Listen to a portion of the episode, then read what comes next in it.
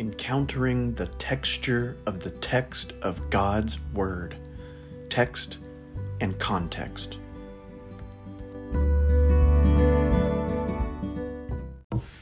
Good morning, my dear siblings in Christ.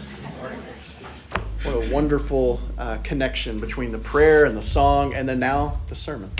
Uh, before we hop into the word and uh, start reciting the Ten Commandments, can we all pray this together? Would you pray this with me? God, as we open your word, open also our heads, our hearts, and our hands. Amen. Amen. Well, I'm preaching through the Ten Commandments for those who do not know that, some with us today that may not be aware of that. And each week we begin by reciting the Ten Commandments together. So, would you all please recite the Ten Commandments with me? You shall have no other gods before me. You shall not bow down before idols. You shall not take the name of the Lord your God in vain. You shall remember the Sabbath and keep it holy. You shall honor your father and mother. You shall not murder. You shall not commit adultery. You shall not steal. You shall not bear false witness. And you shall not covet. Amen. So we are at the fifth commandment today. Uh, we're halfway through the Ten Commandments. That's how that works. Five is half of ten. Some of you may be mathematically challenged. That's okay. Uh, I had to look it up. It's okay. But uh, I would like to preface this sermon because the fifth commandment is the commandment to honor your father and mother. And I just, my, my heart pastorally just thinks a, a, certain preface is needed before preaching a sermon on a commandment like this. Okay? So I, I just want to preface by saying uh, life is complicated, families are complicated. If you've ever lived in a family of any sort, form, or variety, you know that families are complicated. And so, um, I have seen before in my short time families who have used this verse to call their children to honor their parents truly. But I have also seen families before use verses like this to call their children into submission to abuse.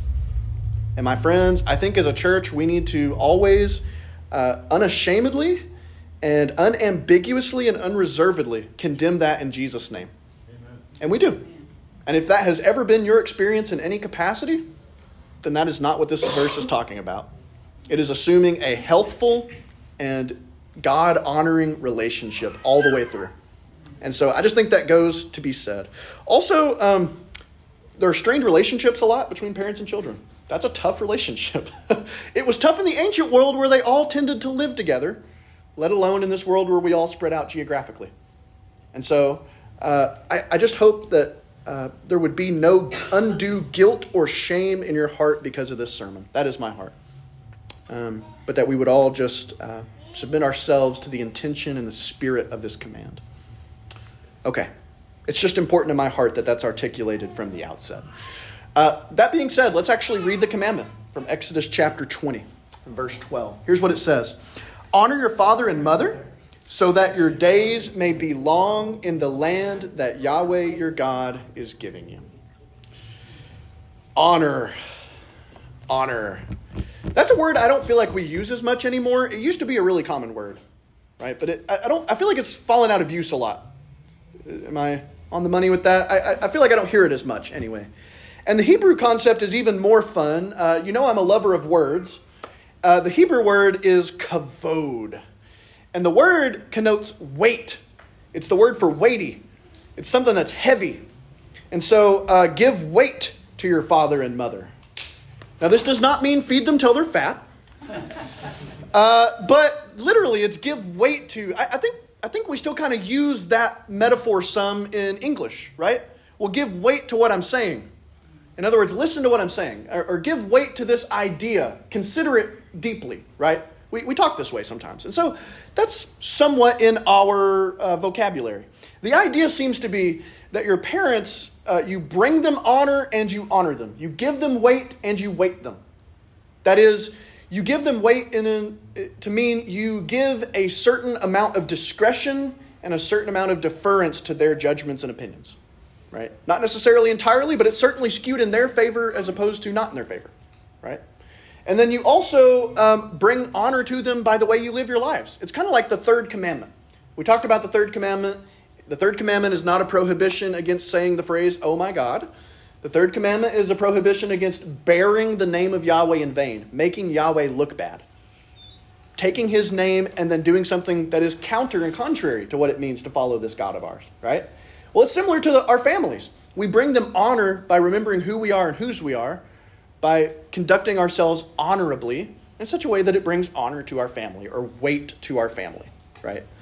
And um, so the weightiness of it, it's, it's all related. But uh, there's actually a, a beautiful, lovely, hilarious story in Scripture that plays on this commandment and plays on the idea of weight.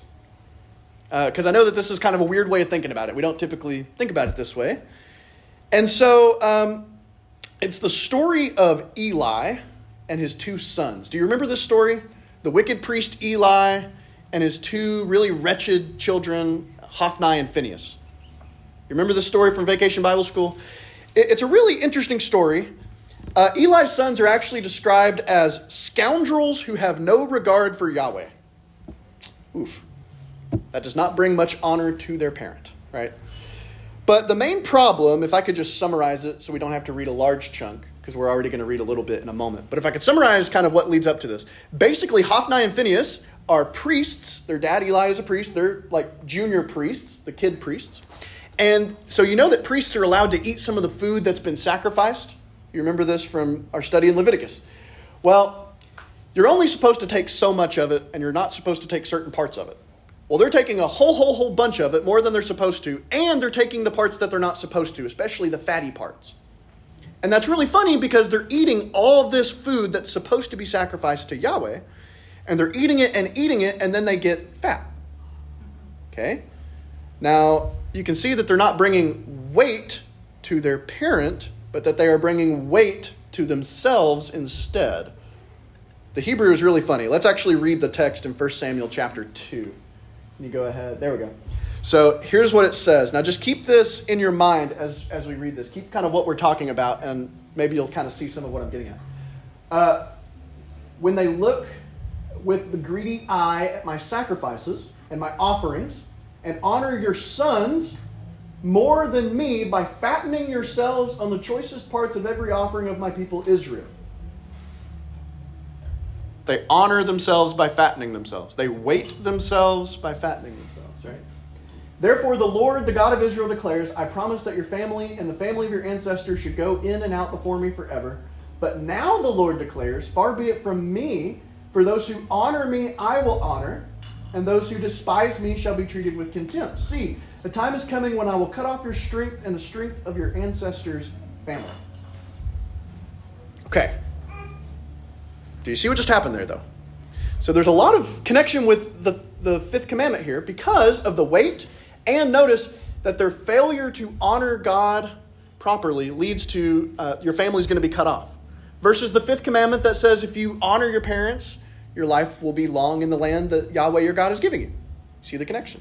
And then also, I mean, come on, people, that's that's stinking hilarious. They are eating the sacrifices that they're not supposed to, and they're getting fat, weight, they're gaining a bunch of weight, but they're supposed to be giving weight, honor to Yahweh, but instead they give weight, honor to themselves, and it shows. You, you with me on this?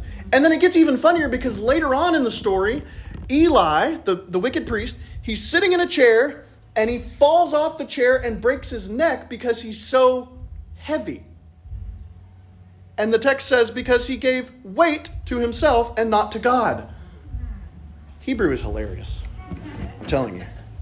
But you can kind of see the, the, the, play on words in Hebrew. Does that make a little bit more sense now? I mean, this is a good example in Scripture of someone who uh, has an improper balance of honor in his life. He has deferred to his children and let them do corrupt things in the temple of the Lord instead of honoring Yahweh.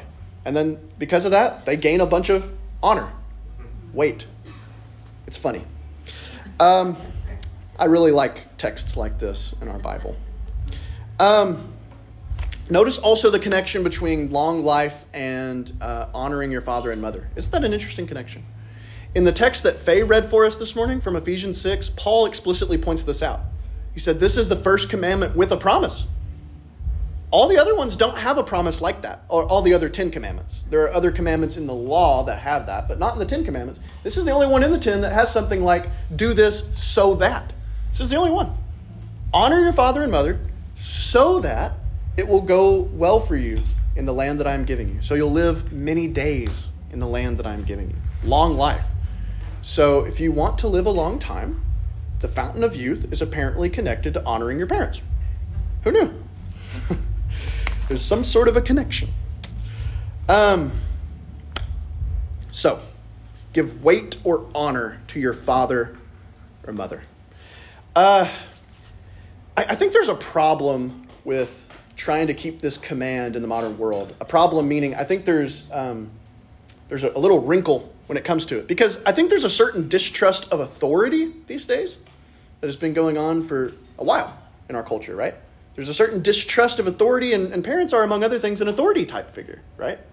And there's a certain distrust of authority in our culture that, that kind of makes it hard to keep this command well in a lot of ways. But I don't know that that distrust of authority is always necessarily a bad thing, right? Because that same distrust of authority is the thing that teaches me that I can't trust everything I read on the internet. And like I shouldn't trust everything that I read on the internet. And also, there have been times when people in authority have said, do this, and then it didn't work out well, right? Like historically, like even in our personal lives, that, that's happened before. So you can see the hesitancy to not want to like over the top affirm, like, yes, just blindly follow authority at all costs, right?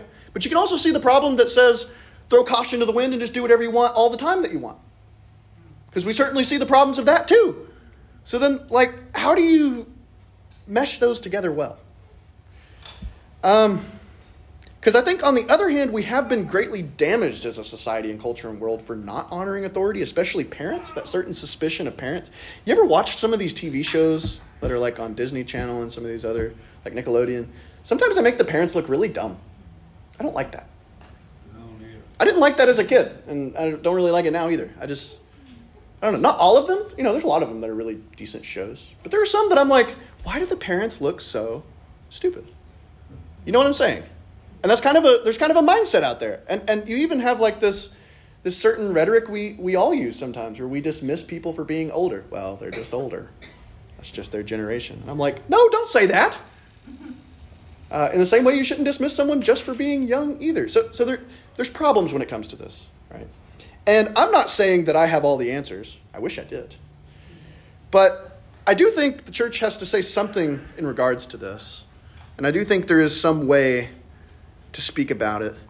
Um, I think the way we proceed to encourage honoring parents, because we need to encourage honoring parents, like duh, right? Of course we do. But how do we encourage honoring parents without enabling abusive and toxic behavior in certain authority figures, right?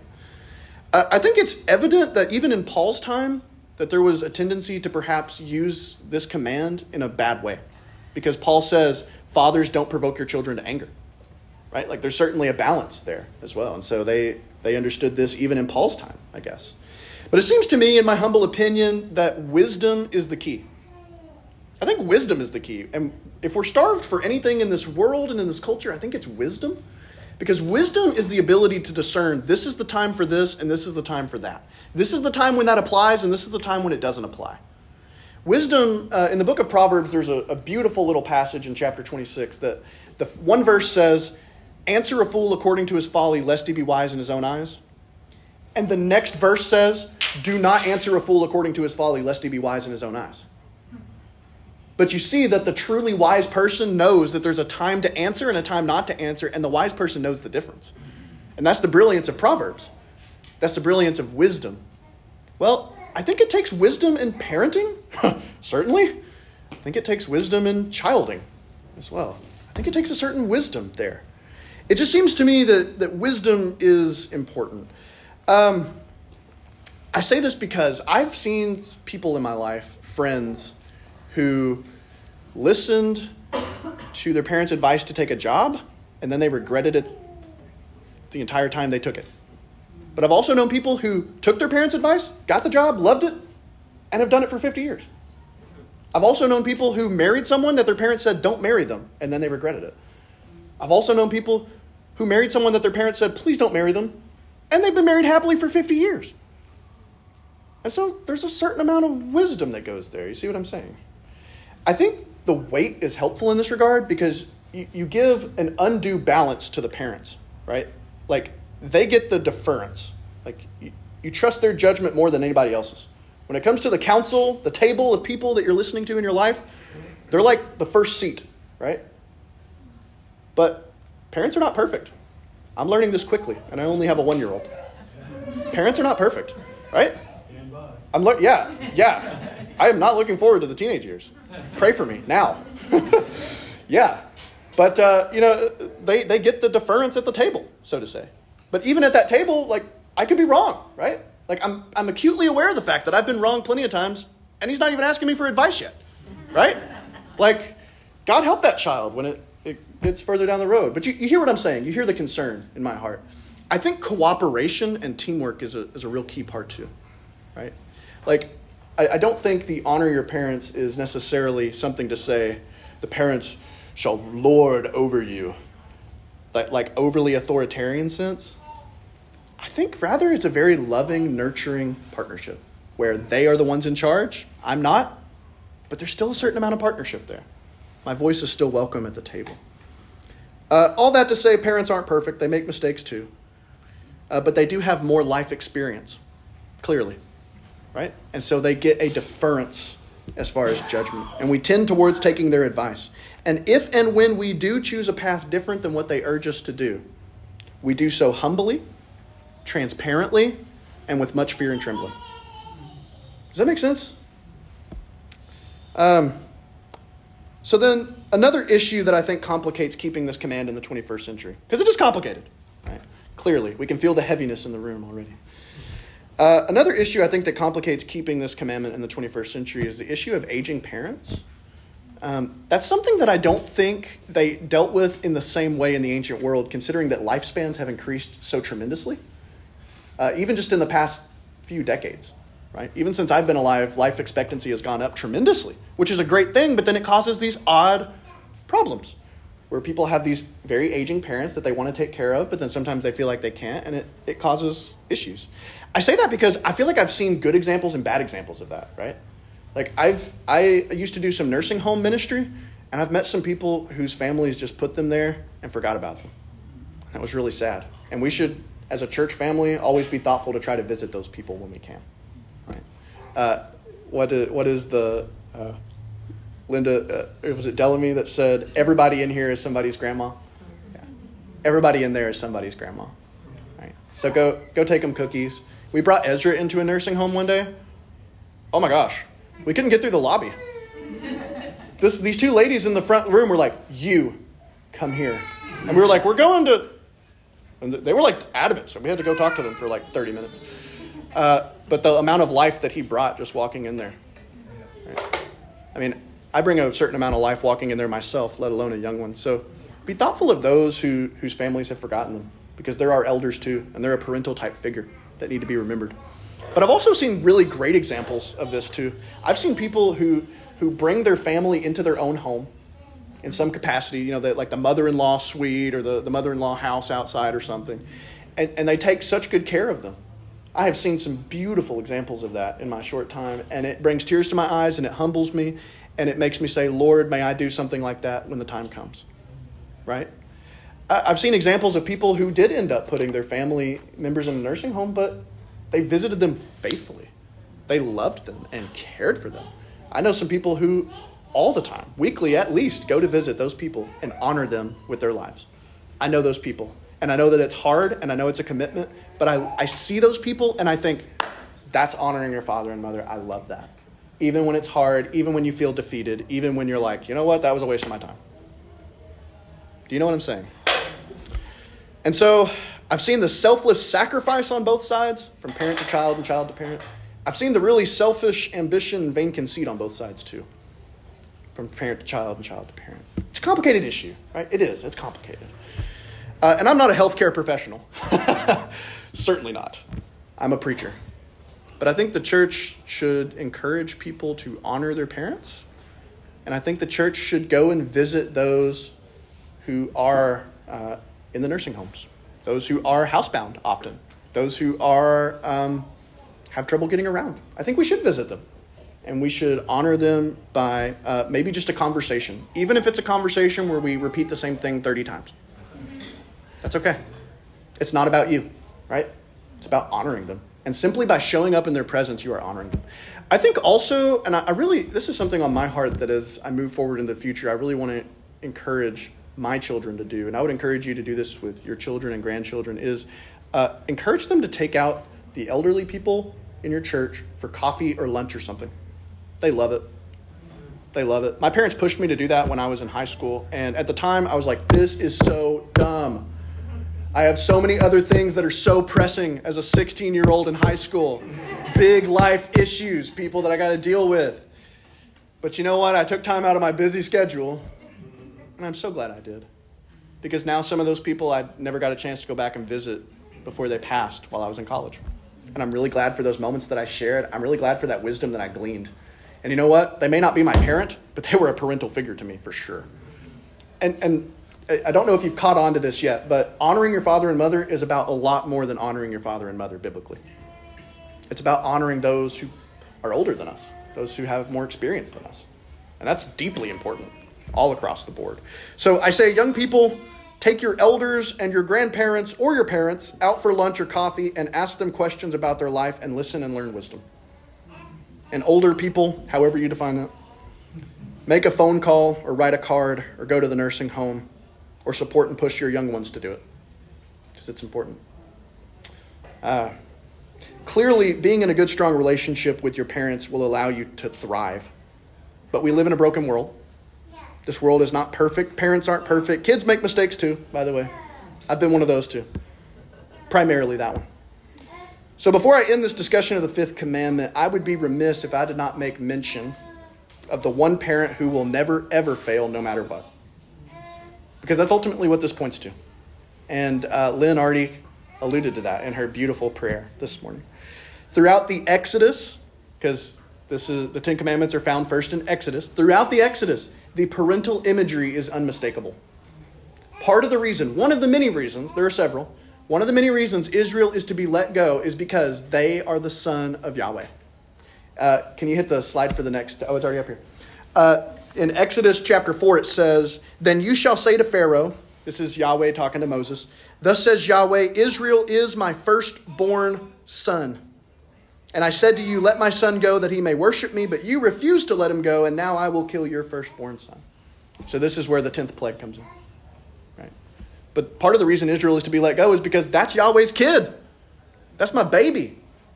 And there's imagery in the prophets that speaks of, of going through the waters like Israel's being birthed, right? The, these, these are Yahweh's children. Yahweh is the ultimate parent, the one who will never, ever fail. He is the example to parents of a good, good father. And he is the true father of those whose earthly parents have fallen far short. He rescued Israel from Egypt, and he has sent his one and only son into the world so that we can be his children too, so that we can be adopted, because he is the father above all else that we are to honor. And so, uh, as we end, would you join me in honoring our Father this morning as we pray as our Lord Jesus Christ taught us? To pray? Can you go to the next slide, please? Please pray this with me. Our Father, who art in heaven, hallowed be thy name. Thy kingdom come, thy will be done, on earth as it is in heaven. Give us this day our daily bread, and forgive us our trespasses as we forgive those who have trespassed against us. And lead us not into temptation, but deliver us from evil. For thine is the kingdom and the power and the glory forever and ever. Amen. In the name of our sibling Christ. Amen.